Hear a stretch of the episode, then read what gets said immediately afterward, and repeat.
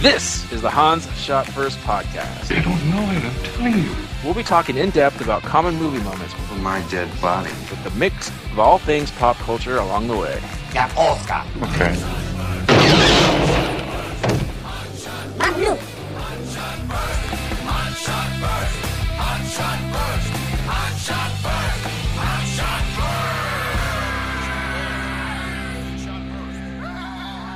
Welcome everyone to Hans Shot First.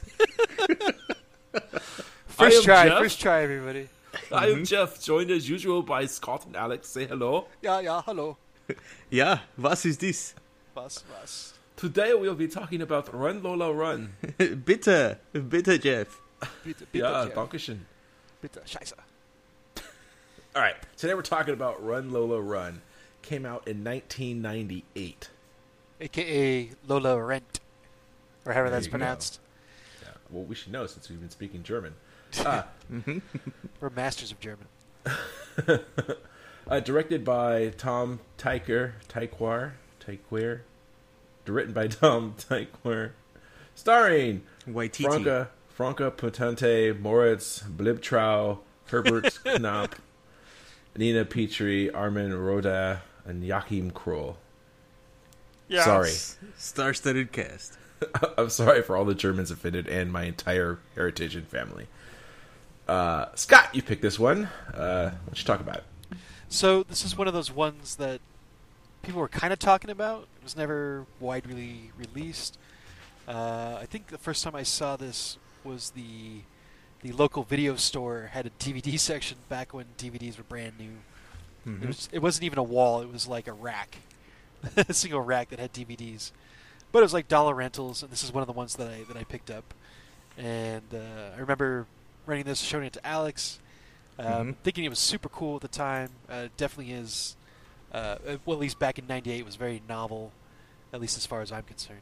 Yeah. Uh, and yeah, it was just something something different at the time, and uh, yeah, thought it was pretty cool. Now, let me ask you this: Did you had heard about it, or did you just pick it based on the cover because you thought it was Leeloo from Fifth Element? Uh, you know, I wonder if I made that connection at the time. now that you mention it, um, yeah, I- yeah, I, I'm pretty sure somebody said something about it. I found out somehow. It's possible that I just grabbed it though, because I was on like Okay. I went, there was like one summer there where I just went on this DVD binge. All right. Mm-hmm. Uh, So, Alex, how did you discover this movie? Yeah, uh, like- Scott apparently. yeah. He's like, oh, there's this really cool movie, Run Lola Run. You gotta watch it. I'm like, all right, cool. And saw it, and it blew my mind. It was really, it was awesome. It still is. Holds up. Yeah. All right, and I just found out I watched it for the first time uh, today, uh, this afternoon, and uh, we'll have Good more to to say about it. Good to- But, yeah, Bitte, No. Jeff. Good to Jeff. when I was, uh, I mean, uh, judging by the title, not even seeing the cover, I had no idea what to expect from this movie. Thought it was, and you guys said subtitles. I'm thinking Lola, like that's not German to me. I don't know what I was thinking, like Spanish or something. Uh, not that. So, all right. Well, as usual, we're each going to talk about seven items from the movie. Scott, why don't you lead us off? What's your number seven?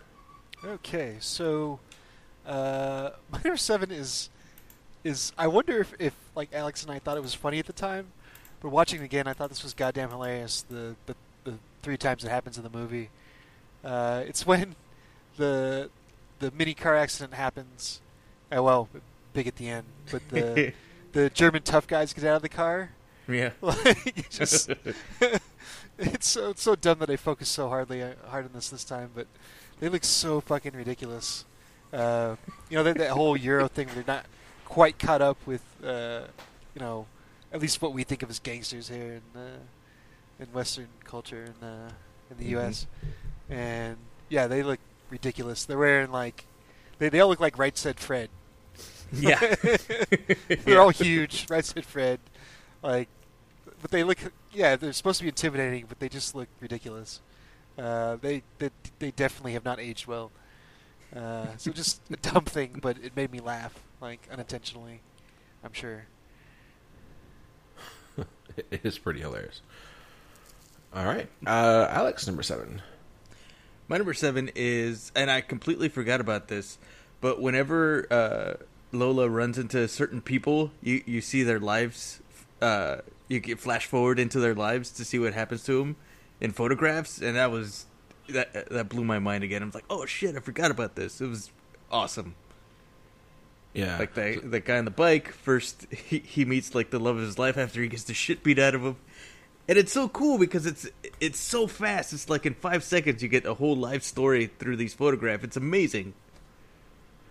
Yeah, I have more to say about this later. It's a little higher up on my list, but like, so since you guys have seen this like a few times, is it supposed to be like how their their future based on the event that occurred right then? I think so. I, well, I don't think so. I don't think there's like a butterfly effect thing going on. Yeah, exactly. It, it was just well, like for this timeline, yeah, it was just like this is what happens in this time around. Like, yeah. um, it is interesting though that each of them is directly the result of her running by them.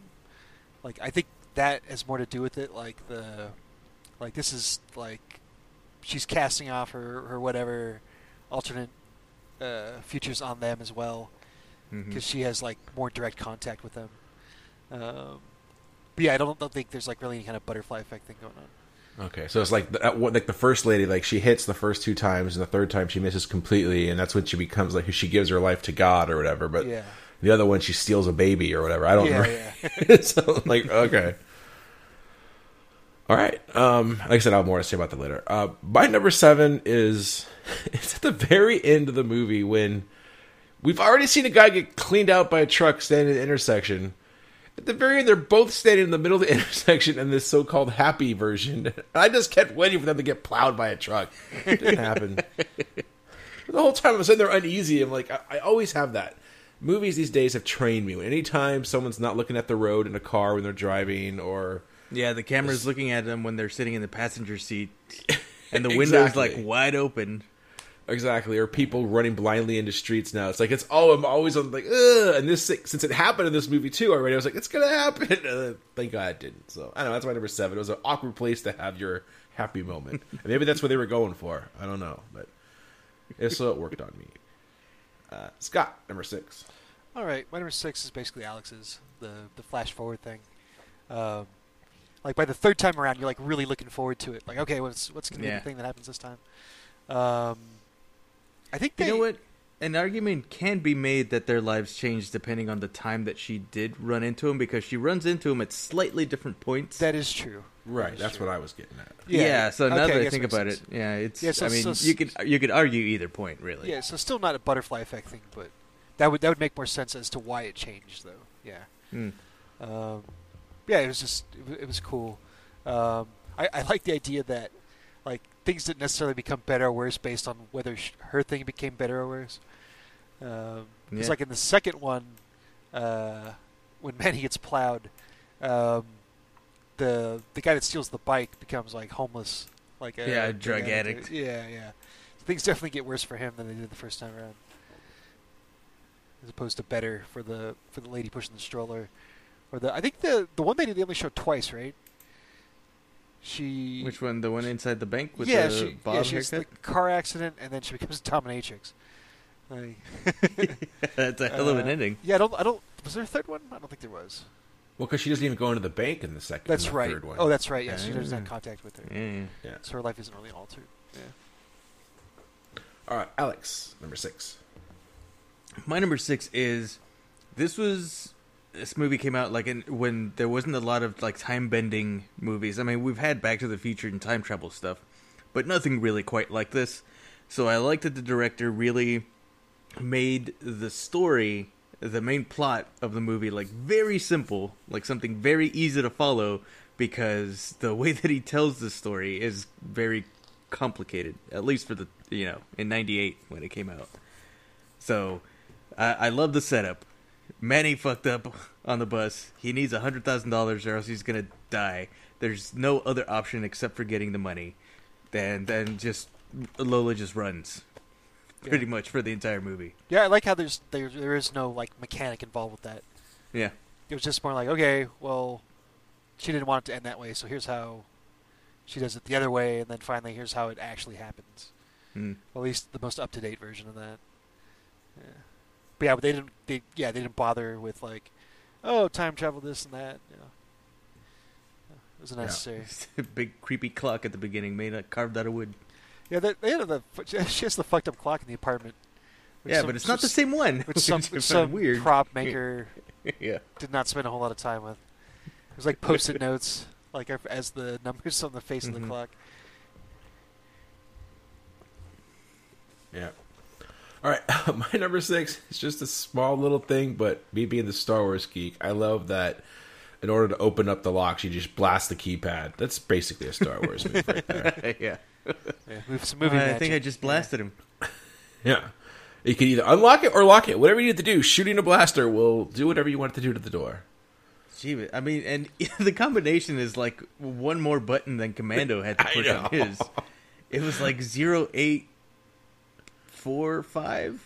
So, uh, he did like a little T or an L, like an inverted upside down L. Anyways, Yeah. yeah. By the way, have you did we ever talk about uh I don't know why this just popped in my head. When we did the Arkham Knight episode, and I forget which game it is where you have to find your way into this this room and you know you can't get in because uh, it's booby trapped or whatever, but you have to punch in the number correctly, and then you have to go to old security cam footage and look at someone else punching in the number. But there's no direct version of it. But then there's a you load there's like a reflection that you have to expose a mirror and you can because he, he hides it and you can see the mirror so you have to punch it in but then you have to know that it's in reverse because you're seeing it through a mirror you remember that did you guys ever get that I never No. played that. No, That I don't think it was Asylum, okay but that is Pretty- that does sound cool. Yeah. all right um we're on oh that was my number six so on scott's number five Okay. So my number five.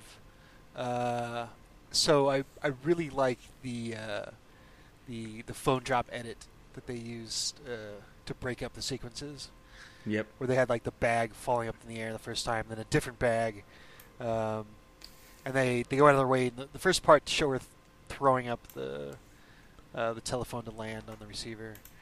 Um, yeah, it just it, it was a cool way to, to edit that. Just kind of a, a hard break, um, and it you know it looked cool, and it was a very effective tool in, in resetting each of the sequences. yep I agree. That was her her last save point Yeah, on the phone. basically dropped. All right alex number five My number five is that ambulance driver is just having a bad day.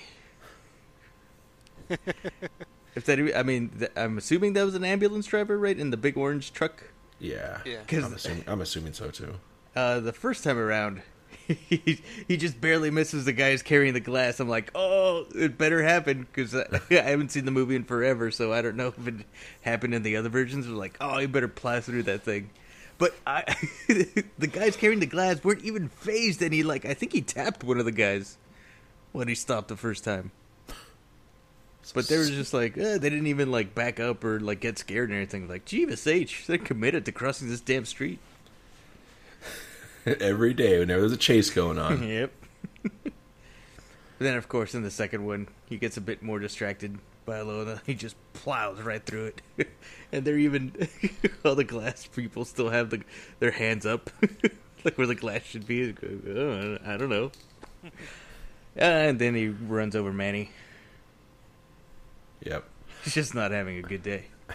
No, I uh, I, I don't think you guys remember I had a glass uh, kitchen table and I was moving it the other day and Dustin was and I repaired it. Every I know a car's going to come driving through this thing any moment now. I'm just waiting for it. It's so funny. Mm-hmm. All right, uh, my number five, and I don't get her scream. What's up with her scream? I don't know. I just thought it was a cool, weird thing to have in the movie. Yeah, they kind of set it up that it's supernatural in some way, since it keeps like breaking stuff. But it, yeah, it's not really explained. Yeah. Yeah, I yeah probably better not to think about it too much. Yeah. Because yeah, it starts off with it pretty early on. It's like, what the fuck is this? Like, yeah, I don't know. I just, I, I never know. I don't know where I landed with it, but it was something that I thought we should talk about. But since you guys don't have any more ads Yeah. to add to it, then I won't think mm. about it anymore. Yeah, that was cool. Yeah, I, I liked it. All right. Scott, number four. Okay, so my number four uh, is the I completely forgot about this. Was the the gag when she comes out of the bank after robbing it, and she, thinks she's dead to rights, and the way they film it, like you as the audience think the same thing. Like they've got they have the guy with the giant rifle and the scope on it, and then they tell her to move, and like the guy comes by and tackles her and like takes her safely Get out of the away. way. yeah. This is like you gonna get killed. Yeah, the the cops are definitely incompetent in uh, what- what- Berlin. I, I wasn't sure where the hell they were supposed to be, but uh, Uh, nowhere near Berlin. yeah. oh, good one, Jeff. I don't get it. Euro trip. Yeah. Oh, okay. uh, He sexually assaulted a horse in Berlin.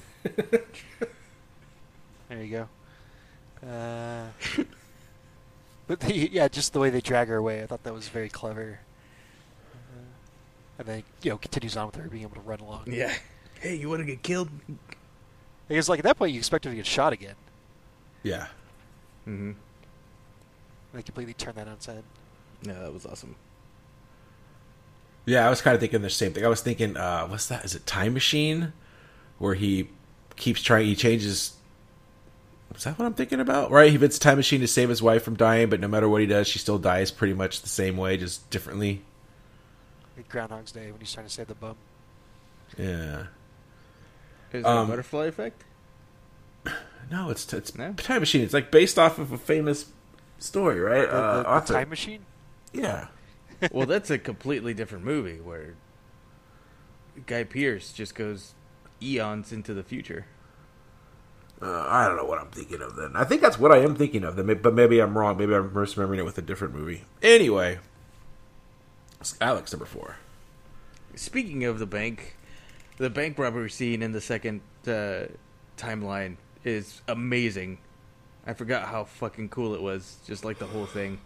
She goes in there. They're arguing. His dad, her dad, is arguing with his mistress. One of the uh, other board members or whatever. One of the managers. And she's she she basically just gets yelled out of the room and stuff. And I love her dad is such a schlub because, geez, what's her problem? I'm only in here having an argument with my mistress about her being pregnant and possibly the kid not even being mine. so she goes out. She slyly like takes the gun from uh, the security guard, goes back, and this is uh, another hint that the movie gives you about uh, like the timelines about because Lola retains some memory, some information from the first timeline. Uh, I don't think she does. I think she does. The safety, right? yeah. Because the guy's think- like, you don't even know how to use that, and then that's when she all of a sudden just looks at the at the gun and kind of just flips it open. I'm not saying she consciously consciously knew, but like somehow she like instinctively that was Well, her. so, so for the safety, now. he tells her she doesn't know how to use it, and then she's like, okay. Like for a second, she's like, what am I doing wrong? And then she flips the safety. But how would she know? I'm with Alex on this one. I think. Yeah, because in the first one, she was just holding the gun, and Manny tells her, "Oh, you got to flip the safety." Okay, it's like, He oh, what tells her- what is it? Yeah, it's the the little thing over here. You got to flip it. yeah. Because why would they very bring it up? The exact same thing, Scott. I think I'm with Alex. Yeah, it's very specific, and it really, uh, this time, it really stuck in my in my head. It's like, oh, it- must be like an instinctual like information that she passed on from one timeline to another. Not that she was like, oh, of course, this time I'm going to do this. It wasn't like a Groundhog's Day situation, but she had like some sort of gut feeling that that's what she had to do. And of course, she takes her dad out, and then you see uh, the lady become a dominatrix. Awesome. It gets all romantic in the first couple pictures, and then it gets weird. It's very Hey. German. But hey, yeah, Yeah. true, true We're, we love. were we were one uh, one Polaroid away from seeing some German shies apart. oh shit! Literally. I love how he takes him, takes her dad uh, into the little room, and the guy that eventually falls in love with the bob haircut back there. He's like very orderly, counting all the money, and he's like, "Oh, I only have eighty-eight thousand. I gotta go get it from the basement." Okay, and then, he's not even running. He's just you know walking as efficiently as possible. And then even as he's putting the money into the trash can, once he has all of it, it goes to one stack in, one stack in, one stack in. it's like, oh, that just stuck out in my mind. And uh, and then the way it ended, like Scott said, when uh, we, we thought it was going to be another shootout, it turns out it's like, girl, get the hell out of here. As just overall, I think that might be my favorite overall sequence in the movie. Yep, pretty good. All right, uh, my number four is when uh, yeah, Manny gets hit by the ambulance. That was pretty gnarly. oh, I know, right? Yeah, not only does it hit him, it drives over him. Yeah. right? It's not like hit him and he flies back. It hits him and then he goes under. Yeesh. Poor ambulance driver. Oh. it's not my day. Um, that really, like I said, I, I always get tense when those things happen. When it does happen, even though I'm expecting it, it still gets me. So uh, yeah, Manny getting hit by the ambulance. Uh, I'm not a big fan of Manny in this movie, by the way, but uh, No, he's- nobody he's, is. He's, he's a dipshit. Yeah. He's an idiot.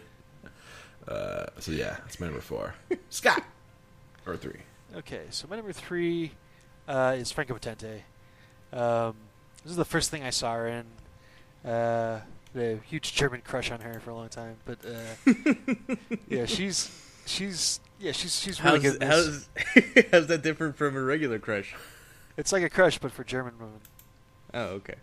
I don't know. Uh, I'm just saying she's German. All right. Uh, you know, went, went from this to uh, she was in a weird romantic comedy with Elijah Wood, uh, but uh, between this and uh, the Bourne Identity and whatever the second one was, um, I've seen her pop up in other things, but um, always been a big fan of hers, and this is the first thing I saw her in. And uh, I think she's really good in this, uh, Mhm.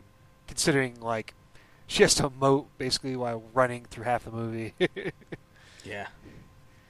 so, uh, yeah, I think she's she's good in this. The the red hairs, um, you know, not necessarily iconic, but uh, it kind of sets the character apart from everything else that's going on in the movie. And yeah, you could throw anybody with red hair in that, but um, I don't know. I think it's, she really makes the character work. Agreed. Uh, Franco Potente. Uh, definitely agree. Sorry, I was on mute. Uh, definitely agree. And she was the best part I thought of this movie. She did a really good job. Uh, the yeah, the hair is iconic, but I think, like I said, uh, this '98 is this the same year as um Fifth Element? Uh, I don't know. It's similar around the same time if it's not. And uh, yeah, I, I thought she was really good, and the hair stood out definitely. But with or without the hair, she did a pretty good job. Um, Alex, number three. My number three is the overall cinematography for this movie. It was awesome. They had some really cool shots. Uh, the, like the top-down shot that they had every once in a while, where she was really small perspective and uh, in like a grid mark uh, sidewalk pattern that she was running across, and the the zooms. Uh, it was all amazing. I especially liked whenever there was a scene that didn't directly involve, like when we we cut to like different characters or something. It looked like they were using like a like a TV or a camcorder camera to film that stuff. Like when you see uh, Manny kind of remembering and the bum uh, remembering the bag, or Yeah. when her dad is uh, arguing with the mistress. Yeah, that tho- that's the, those the the father and the mistress definitely Mhm. have are, are filmed like with the handheld. It's an Yeah. interesting interesting choice. Which I, I thought it was cool. I was like, oh, I you know these don't directly affect Lola yet. It's just purely for the audience's benefit. So yeah, I just love the the way this movie was filmed. Yeah, it's pretty good. A question other than about the bag. So uh, one thing I should, I should come up. We saw this. I think we all watched it with subtitles, which is the way we prefer to do it. But in a fast-paced movie like this, with like cuts and everything, that and you're reading at the same time, I did miss some stuff. I know because I rewound a few times, and I'm sure I still missed stuff. When he left the bag behind, he said it was like instinct, right? When he sees cops or whatever, because the bum fell down or whatever. But why did they take him? Uh, I think just because he looks suspicious. Is that Um, the I only think reason? I, Yeah, I that was, think that was so. kind of weird. That like some cross between that and not wanting him to get back onto the train. Like, yeah, yeah, it was weird. It was because he maybe he just like because he was the way he was running back toward the train was suspicious. Okay. All right, that's what I got out of it, but I thought that didn't make sense. Like, I get it, like, okay, I'm used to seeing the fuzz, got to get out of here, and then realizing, oh shit, I forgot my bag. But then they went after him. I was like, oh, the, maybe he did something, but no, it was just okay. He looks shady, All right, like Right Said Fred. uh, we're on to my number three. And mine is the the flashes of the people when running, and like, so when I first watched it, I was like, okay, I know this is to be explained later. I don't really get it, and then what I got out of it was I almost did get like a butterfly effect. Like the, the first time she, I forgot what happens on the staircase, but not much. Second time she gets tripped, so she's limping, so she's not as fast, so she's getting everywhere later, and that's why peop her interactions with people are a little bit different. And then on the first one, she's kind of much ahead of everybody. That's why she doesn't hit the lady. And um, anyway, I thought that was pretty cool. And like you said, it's just with quick flashes, so you don't really know what you're seeing. Um, that, that's my number three because I think we've talked about each of us have talked about that. So, uh, Scott, number two. Okay, so my number two um, is the casino sequence uh, that really showcases the scream uh, that Jeff had mentioned earlier, uh, but, but mostly because of just how everybody's standing there staring on the way out. I thought that was really cool, and the way the the camera um, gets moved in, and then it uh, moves in and up um, past people. There's some weird people in that casino, by the way. Uh, I also like that the casino's just called casino. Uh, uh, Well, yeah. yeah. yeah, But just her screaming, and then everybody's shocked at the scream and the fact that she went on this money.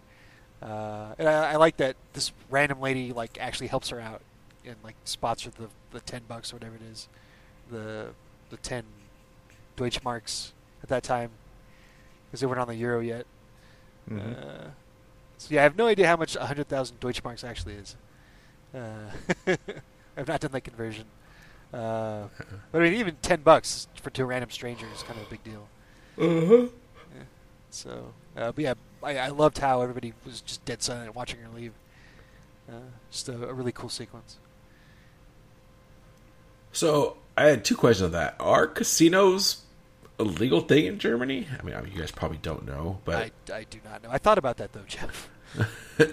and then the biggest, I guess, since it's German casinos, I have no idea if it's true, but uh, there's a giant clock above the casino floor. That is a no-no in Vegas. That is so true. I call I call shenanigans. Yeah, you're right. It should. What should have been funny, like they panned up, but it's like, nope, you're in a casino, no clocks. um. So yeah, that was interesting. And then one other thing, I, I as this scene started, when she, do you guys know about the filming style? Was this like a lot of guerrilla shooting?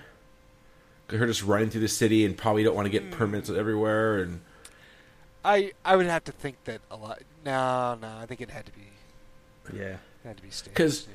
The reason I said there's one scene when she's running up the stairs to the casino, there's like a security guard or bellhop. It's like a distant shot, and he's just kind of watching. All of a sudden, when she's running up, you see him like run to kind of block her. And then I, was, I thought that was going to be an ordeal. And then the next shot, no, she's just in the casino. So it's almost like he oh was. no, no, he's he's going to open the door for her. But she opens it by herself. Because that's what I. That's why. At least what I, got could- out of it. well, you, you, hmm, I didn't think about that because I thought he was going to open the door for her.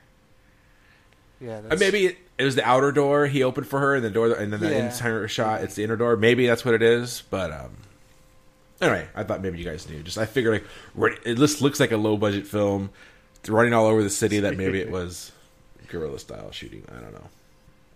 All right, uh, Alex, number two. My number two is the soundtrack. Not only like the um, So German. yeah, super the tech- German. the techno dance music going throughout everything, but he, uh, the director, what's his face, vegetable lasagna, knows exactly when to put in silent moments, like uh, when they cut away to other characters, or when to sh- switch out the music to something a bit more classical, like uh, when they have, well, they don't exactly have a shootout at the end of the first one, But uh, oh, what what song? It was it was English lyrics. For the, Oh, over the uh, credits. No, No. the- It, what, what after right after they robbed the uh, grocery store. What Oh. a difference a day Yeah, makes. Yeah, okay. okay. That's right. It was the it's at CNR. Yeah, basically. Yeah, exactly. So yeah, for a fast fast paced movie, it was still paced very well. Along with the soundtrack and everything to the beat of the music. It was awesome. Yeah. Uh, my number two is also the music, which I'm not a big fan of this music, but it definitely fits with the movie. And I noticed in the between the sec the, the difference in music between the second and third time of her running down the staircase, you know, and starting the journey. Is the first one different too, or is it the same as the second one? You know what I'm talking about? It's some think- kind of I upbeat think, techno yeah, yeah, or whatever. I think but the first and the second are the same. okay, because it's definitely different the third time, but I Yeah, wasn't actually, sure. I have a little more to say about that. Mm. Okay. Yeah, yeah, uh, yeah. You know what, Jeff? I was thinking the same thing. Uh, yeah, but for sure, the second and the third one are different. Yeah. Yeah. Um, but yeah, the music definitely goes with, with the movie, and uh, like I said, very, German, or my ideals of German. Between this and Umpapa music, uh, that's all I really know about. And David Hasselhoff, I guess, is, is what I know about German music, and this fits one of those three things. Uh, but it definitely fit with the movie, and I really enjoyed that. All right, uh, we're on to number one, Scott. Okay, my number one is uh, the beginning of the final run. The the music, the the tempo um, is more upbeat. Um, it's on a what's the musical term? Uh, I, I I don't know. Yeah, it's it's being played in a in a different way that um, is a little less. Uh, I, I I, I, again, uh, the German techno. It's hard. It's hard for me to qualify this, uh, but yeah, it's, it's definitely more upbeat, um, and it's you know it's followed by the the animated sequence of her going down the stairs again, which at the the first time I saw it, the around the, the animated sequences I thought were awesome. They have not aged well. uh, the animation, No, they're very loose. yeah, yeah. I, I love the concept, uh, but yeah, the actual animation himself is is a little rough now. But yeah, the, this time down, you know, she barks at the dog basically, um, hops the railing, uh, and you know, as the audience, you're like, okay, she's gonna get it right this time, um, which isn't necessarily taken for granted because this movie's only an hour and fifteen minutes long. Yeah. And so this was like hour forty five. They could have crammed in a fourth one. Um, although that, Yeah. that seems like unnecessary at that point, um, unless there was more setup to the twenty minutes Mm. uh, that she was supposed to have. Um, yeah, I just love the beginning of that. Like, it's it's almost the the same sequence shot for shot. The music changes a little bit, um, and just the little things that change. Um, how the car accident doesn't happen, how she avoids the nuns this time around. Uh, I do like how the the guy like huffily like rides the bicycle in front of her before he takes off. He's kind of mad. but he just kind of shimmies on the bike uh, before he sells it to the to the homeless guy. Uh, but yeah, just all the little differences and the, the upbeat uh, way that it was happening. It's like okay, she's finally getting her shit together. Um, it, was, it was all like little things that, that put it together, but it but it was uh, I don't know, it, it was rewarding. It felt rewarding. Speaking of the nuns, did you guys ever play Assassin's Creed? Not a ton, no. Yeah. So when you see like a group of nuns like that, is your goal to like just blend in with them and walk? like the priests. yes. Yeah. It wouldn't have worked in her case. She was trying to go somewhere fast, but I, whenever I saw that, I'd be like, "Oh man, she should just disguise herself and walk slowly." Yeah. Nice. All right, Alex, number one. Number one is Franka Potente. She's fantastic. And she's running in like fucking Doc Martens the whole time. Jeebus H. oh man, that couldn't have been easy. He's running in those Das boots. Yeah. Heyo. Well, I don't even think they were boots. They were just sh- like shoes, but like really heavy duty Yeah, Like- I, I workman's shoes. I mean, yeah, I guess. Yeah, I don't know what else to call. I mean, because Yeah, I know yeah. Doc Martens sell like low cut shoes, but anyways, uh, she does a great job. uh, like Scott said, emoting while she was running. You could, you know, you could see what's happening uh, with her character just by looking at her face. Um, the desperation that she has every time she goes to see her dad, like with everything, and uh, calling out for Manny, like it, it's just fantastic. Go watch this movie, people. Yep, I agree. And my number one is how this movie lives up to its title. Uh, lots of running of Lola. I liked it. Just constant running throughout the movie. I would say, I wonder if you did the time break. Like she's probably like full on running in what thirty percent of the movie. Like just scenes of her just running. Like, Yeah, I know.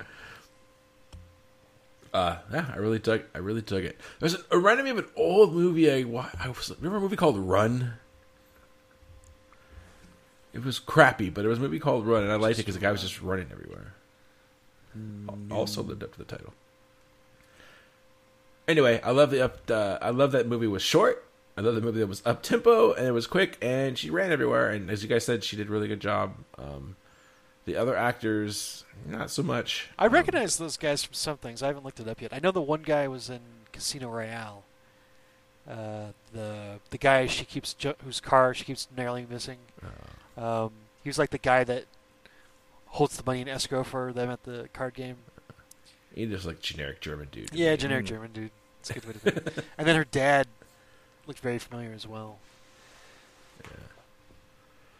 All right. Well, well, speaking of her dad, honorable mention. That dad's a dick. Yeah, that guy's a real piece Yeah, I of know. shit.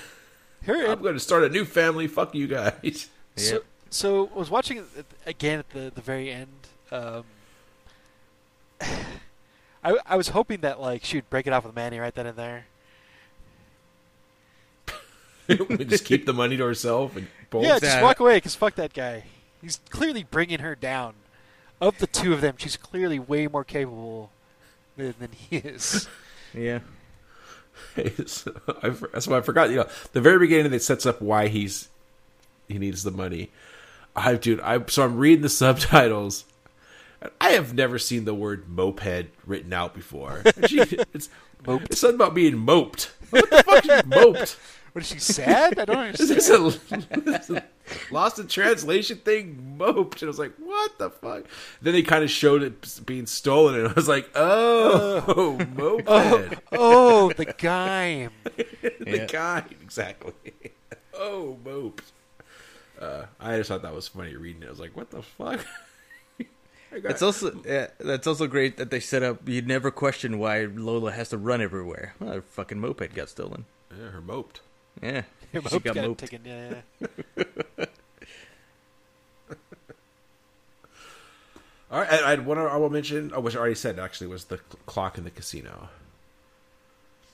So, anything else from you guys? Yeah, that security guard at the very beginning with the hazy uh, filter over the, the screen and whatnot before the movie actually starts is a liar.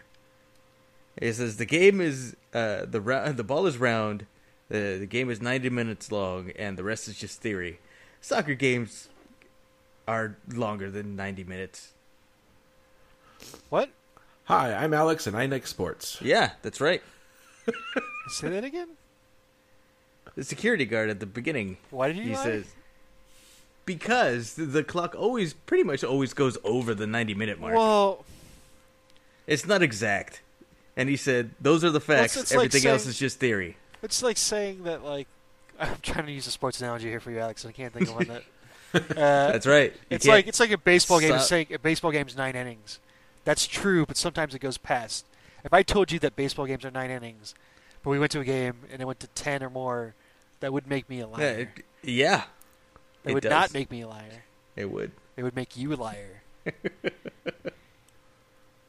It's like when you're doing a time thing in a video game and you get the time increase. You know, it's always supposed to take a Yeah, minute, but you there you keep getting the time extras. You got the plus ups. There you you get the plus 30 seconds. Alex understands that. Nope. Moped. That's not the same. yeah, I got moped. Mope. you got gimed. All right. Uh, the ball it's is round though. oh, yeah. But not when you kick it, and it deforms a little bit. See? Oh, he lied all around. By the way, He was pretty terrible security guard. Just gonna throw that out there. Yeah, he's kind of a schmuck. yeah. All right, uh, let's rate it. As usually, we rate on a scale of one to seven. One being absolute garbage, seven being perfection. Scott, where do you land on this movie? Um, ah, it's, this is tough for me because at the time, it, it, was- again, it was very novel. Um, DVDs were new. It was awesome that I was able to go out there and kind of find this for myself. Um, some of the things in it haven't aged well, like the animation. Um, it is an hour and fifteen minutes, which is again part of the the, the novelty of it. That, it can't be a one just for that alone. Yeah, I'm saying true. like the Yeah. lowest lowest possible score this movie could get is a two because at least it's short. Oh, Yeah. Um, Right, I'm just saying like if you didn't if you hated it, you still yeah, no, no, no. I still, I still think this movie's great.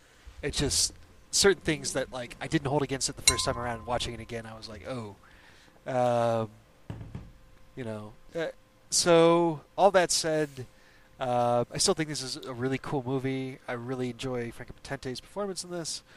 Um, so I'm going to give it a shit. Uh, you know, what? I'm gonna-.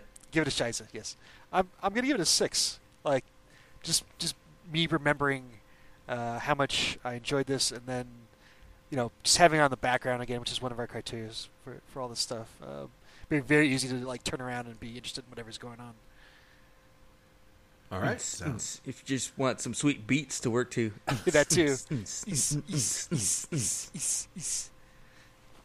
Ach du Scheiße. All right, Alex, what's your rating? Uh, I'm also gonna give it a six. Uh, yeah, some of the stuff didn't age well, but it's still a very solid movie. It's uh, entertaining as fuck. It's uh, fast paced. There's always something interesting going on on screen. Uh, it's well paced. There's everything we've talked about. It's it's amazing. Seven. Six. I mean six. It's not a seven. I was gonna say it's not a seven because some of the stuff did, you know, age and it's not like a tearjerker. I didn't go through a range of emotions in this movie, but it, it made me feel good. yeah, Manny, Manny was too much of a dipshit. Like, yeah, that too. like it was like it was getting it to be a literally. I was, I was getting like upset. what a fuck Yeah. up he was. oh, here's a gun. Thanks for the money. Oh, here's yeah, a we- loaded weapon. Yeah, we didn't even talk about that. Jeez. here's a loaded gun, you bum. Or why didn't he pull the gun out on like 12 blocks earlier? He's because he's a dipshit. Yeah, I know. Moron. Dipshit. Bitte money. Bitte. the Dummkopf. All right, uh, my score is Scheiße. fifth. Five. Eins, zwei, You drei. plead the fifth. Yeah, Fimph. I, am sure I'm saying it wrong. Anyway, yeah, I'll give it a five. Uh, I liked it. It's the first time seeing it. Uh, I don't. Obviously, it's not perfection. Uh, it's in the positives for me. I liked it. I would watch it again. I don't think I'd watch it more than maybe one other time, but yeah, I liked it. So easy five for me. Scotty doesn't know. All right. Well, now we're on to our crossover list, which is what Scott. Uh, so top five animation that pops up during live action. So so not like uh, Who Framed Roger Rabbit where there's a mix of the two, Yeah. but where it's completely they have whole, whole sequences that are completely animated. Uh, so to start this off, um, I'm going to start with a uh, a movie that I really liked. I haven't seen it in a long time, so I don't know how well it holds up. But it's a weird little movie called Stay Tuned uh, with John Ritter and Pam Dawber um, Mm. about this couple that gets this weird cable TV package, but turns out it's run by hell. They get sucked in the TV, they basically get thrown from channel to channel. There's some there's some funny, at least at the time, I thought they were pretty funny jokes about the them. Sp- the whole movie is basically spoofing different TV shows. Uh, but at one point, they get turned into animated rodents, um, and in the spirit of like a Tom and Jerry. Or like Uh, Capitol Critters? Hmm? Capitol Critters? No. Uh, I don't remember Capitol Critters. Uh, but yeah, they get turned into like Tom and Jerry style um, um mice, and they go through like that whole thing where they got to get run through booby, booby traps, and um, the animations are actually really well done. It like really works well as a as a one-off cartoon of that style. Uh, so yeah, that's my number five from Stay Tuned. Sounds. I saw that movie in the movie theater, and I do not remember anything about it. All right, Alex. Uh, my number five is from the last of the Harold and Kumar movies, Harold and Kumar Save Christmas. Okay. And there's a part where their drinks get spiked and they're really, really fucking high, like higher than normal. and the and that's saying something for this movie. And then everything turns into like an old school Christmas special claymation. Oh, that was a really funny part. It's like, dude, we're in claymation. How do you know? Well, Check this out. And he unzips his pants, and his penis is just flying everywhere like Mr. Fantastic, and then it pops back into his pants. It's gross. All right, I haven't seen that one. All right, uh, my number five. Maybe I missed it. I knew we weren't supposed to do Roger Rabbit, but like it has to be animation only. It can't be a mix. Yes. That- all right. Yeah. Well, then I I was going to do Mary Poppins, but apparently that doesn't count. So yeah, I was thinking about that too. this one isn't quite animation, but it fits in the spirit, and it's like one scene from episode of Thirty Rock where Liz turns Liz and the cast turn into puppets or Muppets. I'm gonna allow this.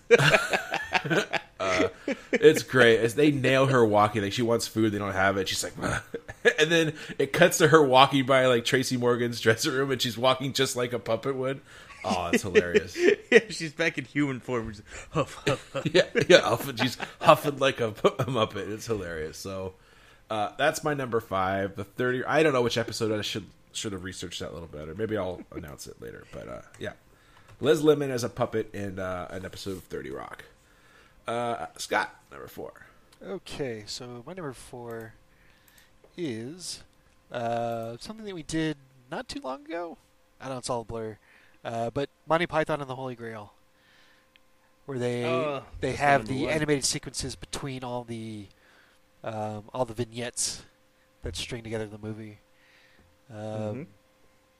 You know, I, I think at the time I said that they they were interesting, and I still think that. Um, they it's weird because they kind of age in a vacuum because the animation style was never anything that was that great to begin with. It was just you know interesting looking and creative, Yeah. um, and they they do some funny things with it. Uh, but yeah, it was it was still kind of novel at the time to to interstitch these things, even if it was just to fill time. Who knows? Uh, but yeah, the Terry Gilliam stuff um, is is great. So yeah, Monty Python and the Holy Grail.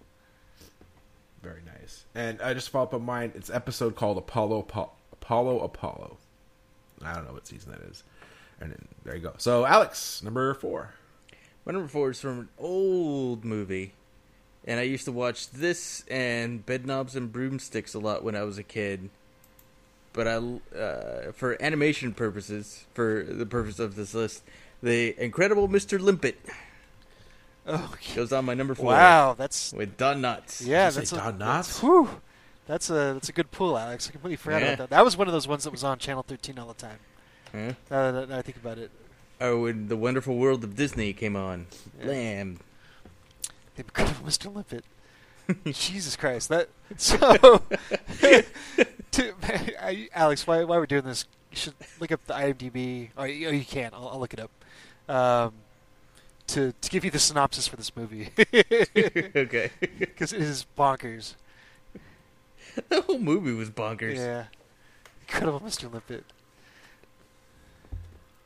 Go All watch right, it, folks. Yeah, while I wait for that, I'll move on to my number four, which is it's a very small scene. Uh, we be, uh, Pee Wee's Big Adventure when he drives the car off the whatever he drops it drops it off the cliff and Oh, he lands and and Mickey leaves him behind in the middle of nowhere, and then he uh, basically he's just they have animated eyes, and you just see Pee Wee's eyes Yeah. walking through the forest or whatever. At one point, he turns on the lights and he's surrounded by jungle creatures or whatever. But yeah, Pee Wee's Eyes and Pee Wee's Big Adventure. My number four. Nice. Scott, number three. Number three. Okay, so before we get to my number three, just real quick here. Uh, according to Wikipedia, here's at least part of the synopsis here. um, it is about a man named Henry Limpet, as played by Don Knotts, uh, Mhm. Who turns into a talking fish resembling a tilefish and helps the U.S. Navy locate and destroy Nazi submarines. if that doesn't sell you on uh, on watching this. I, I don't know what to do for you. Uh, so yes, the Old Mr. Limpet, and this movie came out in 1964, which makes it even all the crazier. Mm-hmm. Oh man. Uh, anyway, so my number three is uh, Hellboy 2: The Golden Army. Uh, how it starts with Broom telling a young Hellboy the the story of the Golden Army, um, and just the the awesome animation for that, um, laying out how the, the army gets created and um, eventually they they stop. But uh, yeah, oh, man, the, I'm I'm sad that Guillermo del Toro got you know pulled from all these. Uh, I don't know if get pulled is the right word, but just got to stop with the, the Hellboy stuff. Is there some? I mean, whether you like really love these movies or not, uh, there's some some really cool like uh, s- stuff going on that is kind of incidental to the actual plot and, and uh, other things going on in the movies. But uh, yeah, Hellboy two. You know why he got pulled, right? He wanted way too much money. Oh yeah, he want he wanted a budget to like Yeah. yeah yeah. It wasn't like they didn't think he was good enough, and he didn't want to do it. Right. It was just, yeah, I want money to do this. And they're like, yeah, we'll make it for a lot cheaper. We don't need you. Yep. And the movie, I didn't see it, but probably not as good. Oh, the third one? Yeah. Yeah, I got panned. Sucks. Because I like the actor, obviously, from Stranger Things. But Yeah. yeah. It. Agreed. Yeah. All right. Uh, Alex, number three. My number three is from John Cusack's Better Off Dead. Not only the title sequence at the Oh, beginning, yeah. which is great, but in the middle of it, he's like drawing a cartoon, and he's he he goes it off into his anime into his imagination, almost at a Tyler Durden level, but not quite that much. and like he imagines the cartoons actually talking back to him, and they have this whole animated sequence of them like telling him that he's a loser that he'll never get with uh, what's her face. There you go. Oh, plus the all the hamburgers and Diggy. fries, and everybody wants a music video. That was horrible. yeah, that's awful stop motion animation. But it happened two animated sequences in that one. Yeah. Yeah. All right. My number three is a-ha's Take on Me. No, I'm just kidding. Um, I would have accepted I it. would allow it. Yeah. Yeah. Why not? That video is great. What's, what's well, there was a blend, the- though, in that one. The rotoscope. Yeah. Um, well, my number three. What kind of list would mine be without Star Wars? I I'm gonna include it, but it's not number one because it is coming from this Christmas special or the holiday gonna special. say, I don't, I don't remember it in, uh, in the original trilogy for sure. Yes, Boba Fett, quiet you. yes, in the in the holiday special of Star Wars, there is a cartoon which is the first introduction of Boba Fett. Thank you very much. Um, yeah, it's pretty damn awful, but eh, we got to meet Boba Fett and a weird looking Han Solo who looks a lot like Adam Driver. So Yeah, there you Yeah, go. There you go. Foreshadowing. there you go. Uh, yeah, that's my number three. All right, Scott, number two. Number two uh, is one of my favorite all-time movies, uh, Scott Pilgrim versus the World. Uh, Oh shit! I um, should have thought of this one. I mean, the, the opening title sequence is, is rad, but I'm not counting that. Uh, there's a sequence uh, when, uh, or a couple sequences where Ramona's explaining um, what what happened uh, with her um, ex boyfriends, and th- they're Yeah. almost more like animatics than than animation. Uh, but yeah, she shows about how she she dumped uh, Patel. Um, she shows about how um, Lucas Lee punched a hole in the moon for her. Or no, was that or was that Patel? No, that was. Oh no, uh, that was right. Number That was- three. That was number three. That was Superman. Uh, oh yeah, that's right. Uh, God damn it. Uh, but yeah, those those little sequences in between with uh, Mary Elizabeth Winstead doing the narrations for those uh, was a was a cool way to break up um, the those sequences and to keep the whole comic book movie thing going. hmm Uh, and by the way, Scott Pilgrim is the best, like, as a comic book adaptation movie ever made. Standing by that, Yeah, like the way that it follows, like it looks like a comic book is is kind of what I'm saying. I would agree with that. I know Jeff agrees. Jeff? No, Jeff Jeff's gone up apoplectic. Uh, apoplectic. Contrary to popular belief, I have not read the Scott Pilgrim comic book, so uh, I have no comment on how closely it. well, not not so much that it- it follows the comics closely, but how they make the movie look and feel like you're reading graphic Yeah, novel. it's yeah. I mean, I haven't read a lot of shitty comic books, so I guess. Damn. Like, Jeff got back at his mic just for that. Thanks. I dropped it, even though it's attached to a stand. I just dropped it. Drop the mic. Um. All right. I can't say. I don't. I won't say anything more about it. Uh, what are we on to? number Alex's two number two. Yep. And this is from Tron. And there's a couple of very short animated sequences that go on in there. Um, like when the, the laser is like turning blue everywhere. That's all, you know, 2D, 3D animated. But there's another little, very tiny sequence when Jeff Bridges is looking down from the ship. Jeff- that they're Jeff traveling who? as- Bridges. Bridges. Bridges. Jeff Bridges. Mm-hmm. He's looking down from the ship. He's like, "Oh, what are those things?" And it was this was completely uh, 2D animated and everything. And you see those little guys on the grid that pop up and turn into little robots that you never see anywhere else, but they're just in this little cool animated sequence. And they're green. oh, well now I'm sold. Yeah, you know. I don't remember that. Yeah, it's been a while since I've seen that. The original. Also, shout outs to Pac-Man that appears on the map behind what's his face. When he's uh, after Je- he's Jeff talking to the- Bridges? No, not Jeff Bridges. the bad guy. What's his face? Are you sure? Are you sure- are you sure it was Dennis Bridges? No. Sure, it wasn't Nash Nash Britches. Nash, Nash, sure it wasn't Ric Flair Bridges. I'm sure. Um, all right, uh, on to my number two, which I don't know if this is cheating or not. It's the intro, and since it's kind of cheating, I'm going to do two intros from two things because why the hell not? Christmas Vacation. Yeah. It's got that Santa. Hip hip Uh, thing. hooray! It's Christmas vacation. Yeah, music's not that great, but whatever. The uh, What are you talking Santa about? dropping off the Christmas. All right, whatever. You like it. I don't. But I love the animation. And then I've talked about uh, intro animations. Batman 66, the TV show. Badass. And then you can say throughout every episode, bam, pow, pop, biff. So, What what are, what are some of the uh, the Simpsons? Uh, oh, one was Bort. Bort. Bort. oh man, ah, that was one other one that I really liked. One. harumph. Harumph. Uh, those are my two. I mean, obviously, I love Batman, Batman one more, but Christmas Vacation one came to mind pretty quickly. All right, on to number ones. No one said mine. I wonder if we, at least two of us have it. I, th- I wonder if if yeah, I'm pretty sure at least two of us have it. But uh, Kill Bill, the Yeah. the origin story for O-Ren Ishii, uh, as played by Lucy Liu, um, in the middle. That's coolly narrated by Uma Thurman, as she's trying to wiggle her big toe, her big nappy toe.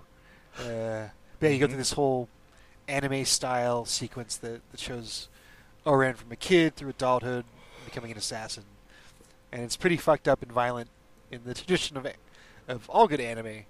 Uh, yeah, it was just it was really cool that that uh, Tarantino included this thing in the middle um, of of all of all things that he could have done.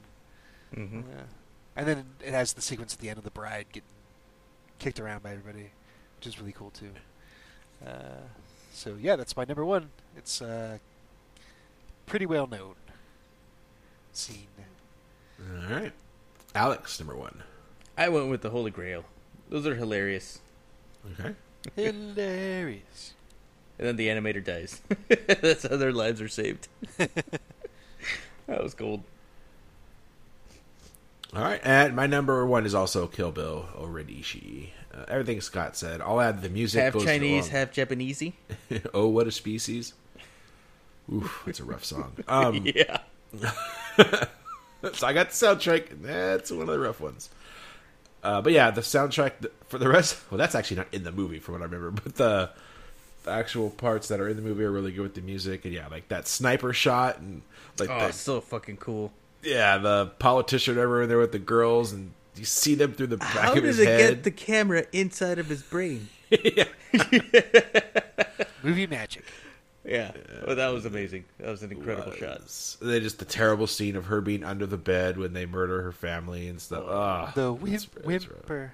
And she Yeah, pulls the she words. pulls it back and- in. Yeah, that's Oh, that was fantastic. All of that, great. All right, that's it. Unless we have any honorable mentions, I have none. I'm good. Yeah, me too. All right, it's time for Alex knows sports. I'm Alex, and I like sports. Sports ball. So, Went a um, if in baseball, if a batter goes onto the plate and getting ready to take his swings and whatnot, if he crouches, his does his strike zone get smaller? No, No. they try to do it. Yeah, everybody tries the game to yeah, a little what they call Yeah. gamemanship. Uh, but no, it, it doesn't doesn't work. Because that's what a, a a kid eh, from Little League. I guess this was high level Little League on ESPN, but he was all the way like doing like almost the Asian squat, all the way down and holding his bat, so much so that he actually fell over.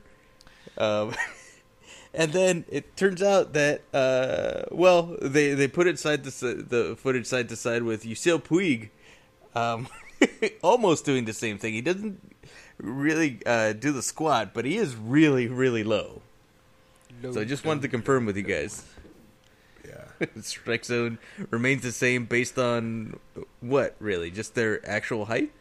yeah, it's from your knees to your chest. Yeah, I mean there there is a little bit of uh, um, subjective uh, work to be done by the umpires in that regard. Because I, I don't think there's very few players that stand straight up and down. right. You have to get some leverage when your legs. when- right, right. you Not, not everybody can be like Craig Counsell. Yeah. This fucked up batting stance. or Ken Griffey Jr. Yeah, He was pretty straight up. yeah, he was. But yeah, I'm sure you could fool a little league referee. I mean, they're not the best. So, I don't know. uh, He was squatting down, like fully squatting down. Well, that's what I'm. I, yeah, I'm sure they were trying to get the call, and you will. I mean, they you try to do it, but it, technically, no, you're not. It's not supposed to change. But yeah, people try anything. It's like Albert Pujols will like jump out of the batter's box if a ball's inside, like even if it wasn't even close to him, just to kind of sell like, oh yeah, that was way inside, so, Oh, yeah. so that the ump, you know, doesn't well was more likely to call it, and that the pitcher's less likely to, to throw inside like that again if the ump does call it a ball.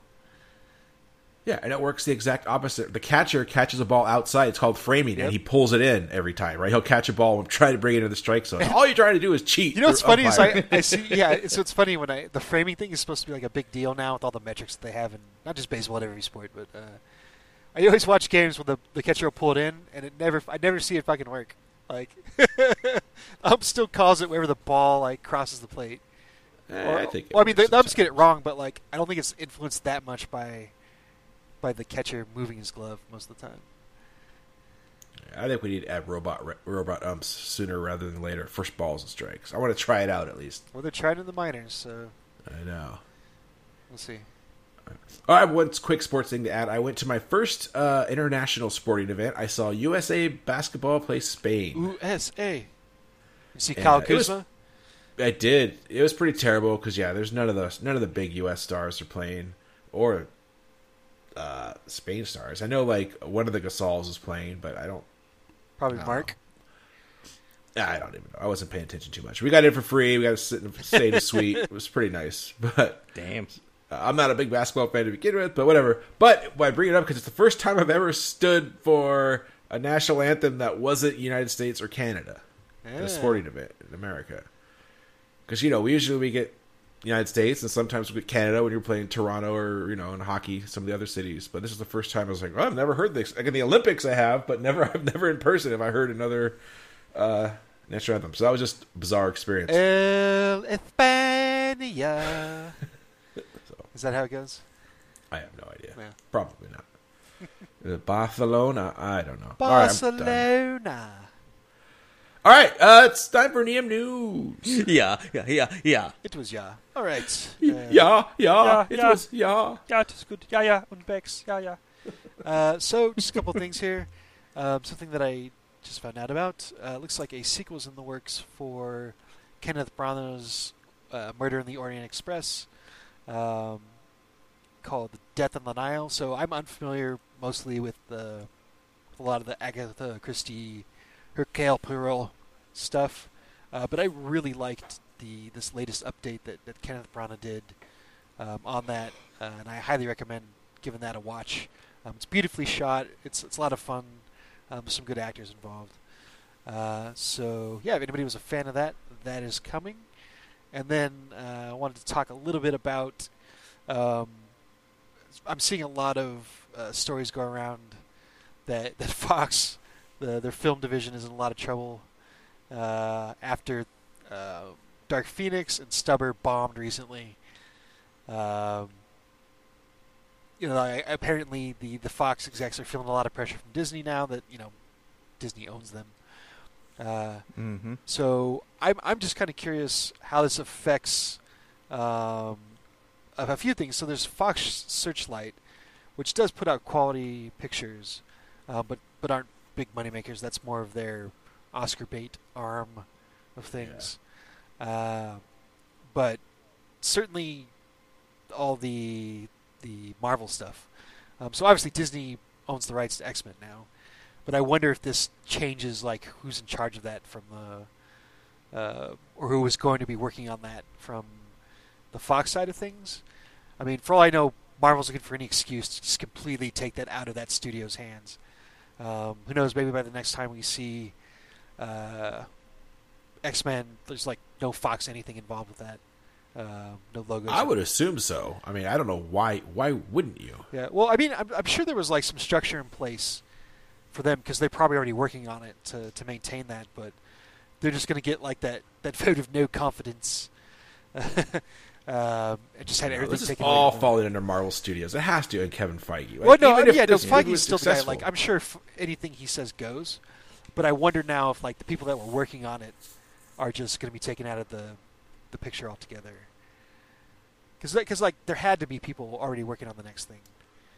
Too bad they suck. Yeah, apparently. um, so yeah, well, we'll see. I wonder if this is like the the, the death knell for, for Fox Films in general. You know, because Disney's like, why do the fuck do we need you guys now? Because we own you. Why why even have this division? It's just gonna lose us money. Although you know, and I'll I'll talk about this maybe the next time we do the news. But uh, you know, all the Disney stuff is just raking in money. Uh, the D- Disney slash MCU stuff is raking in money, uh, but I don't know how sustainable that is. Although it doesn't seem like it's going to slow down anytime soon. Yeah. It'll slow down. I think you keep Fox for your more adult, your more R-rated stuff. Yeah, it's, it's good for that. It's good for Yeah. Deadpool. Um, Yeah. Although it would be fun as hell to, to see like a, a Deadpool cameo on something. I would still put Deadpool under Marvel and just have, I, I don't know, or it just seems weird to have comic book characters in different. I don't know, but I would definitely keep it for like if you're gonna make start making new Alien movies or Predator movies and stuff. Like put them. I think Predator is Fox, but anyway, I would have it under that. I don't know. Yeah. Well, that's But, but while you're at it, but put on the next Star Wars movie, put the Fox fanfare back in front of it. Yeah. because that's where it belongs. yeah. God damn it, do it. That's like the. it's like the only good thing Fox. Is, it's the only good Fox is good for now. Oh, It's like the the beginning of uh, uh, Moulin Rouge does the same thing. Uh, anyway, uh, Mhm. so that's that's all I wanted to, to really go over this week. Uh, Alex, anything you wanted to talk about? Uh, no, I'm set. Okay, Jeff. Yeah, one quick, just quick review. I finally saw uh, Once Upon a Time in Hollywood. Uh, I really liked it. Um, the more I think about it, the more I, I do enjoy it. It's not his best one, but I still I still really enjoyed it. I recommend seeing it. Um, that's it. I kind of I, I thought about maybe I giving some advice and watching it, but giving advice may be spoiler, so I won't even do that. uh, just just watch it, enjoy. If you like Quentin Tarantino movies, I think you'll like it. You may not like it some as, as much as some as others. You may like it more. I don't know, but I still think it's good, and the acting's great. Brad Pitt and Leonardo DiCaprio are really great in it, um, and just plenty of other you know Quentin Tarantino staples, guys popping up here and there, you know, from all his other movies. It's pretty rad. Um, and especially for us living out in Southern California, you know, a lot of, especially in LA, you'll see stuff that you recognize, and just with the time warp um, from when this movie takes place is really cool. So yeah, that's all I got. All right. Hmm. Sounds like All right. that's it. All right, thanks for listening, everybody. Yeah. Yeah, das ist gut, ja. We at Hans Shot First would like to thank you for listening and supporting the podcast. We would love to hear from you, so feel free to contact us on Facebook and Twitter at Hans Shot First. Also, please leave us a review on iTunes. Reviews are greatly appreciated and help us get more exposure. Once again, thanks for listening and supporting the podcast. Welcome everyone to Fuck.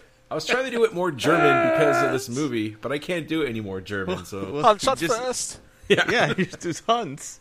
Hans. Hans. Hans.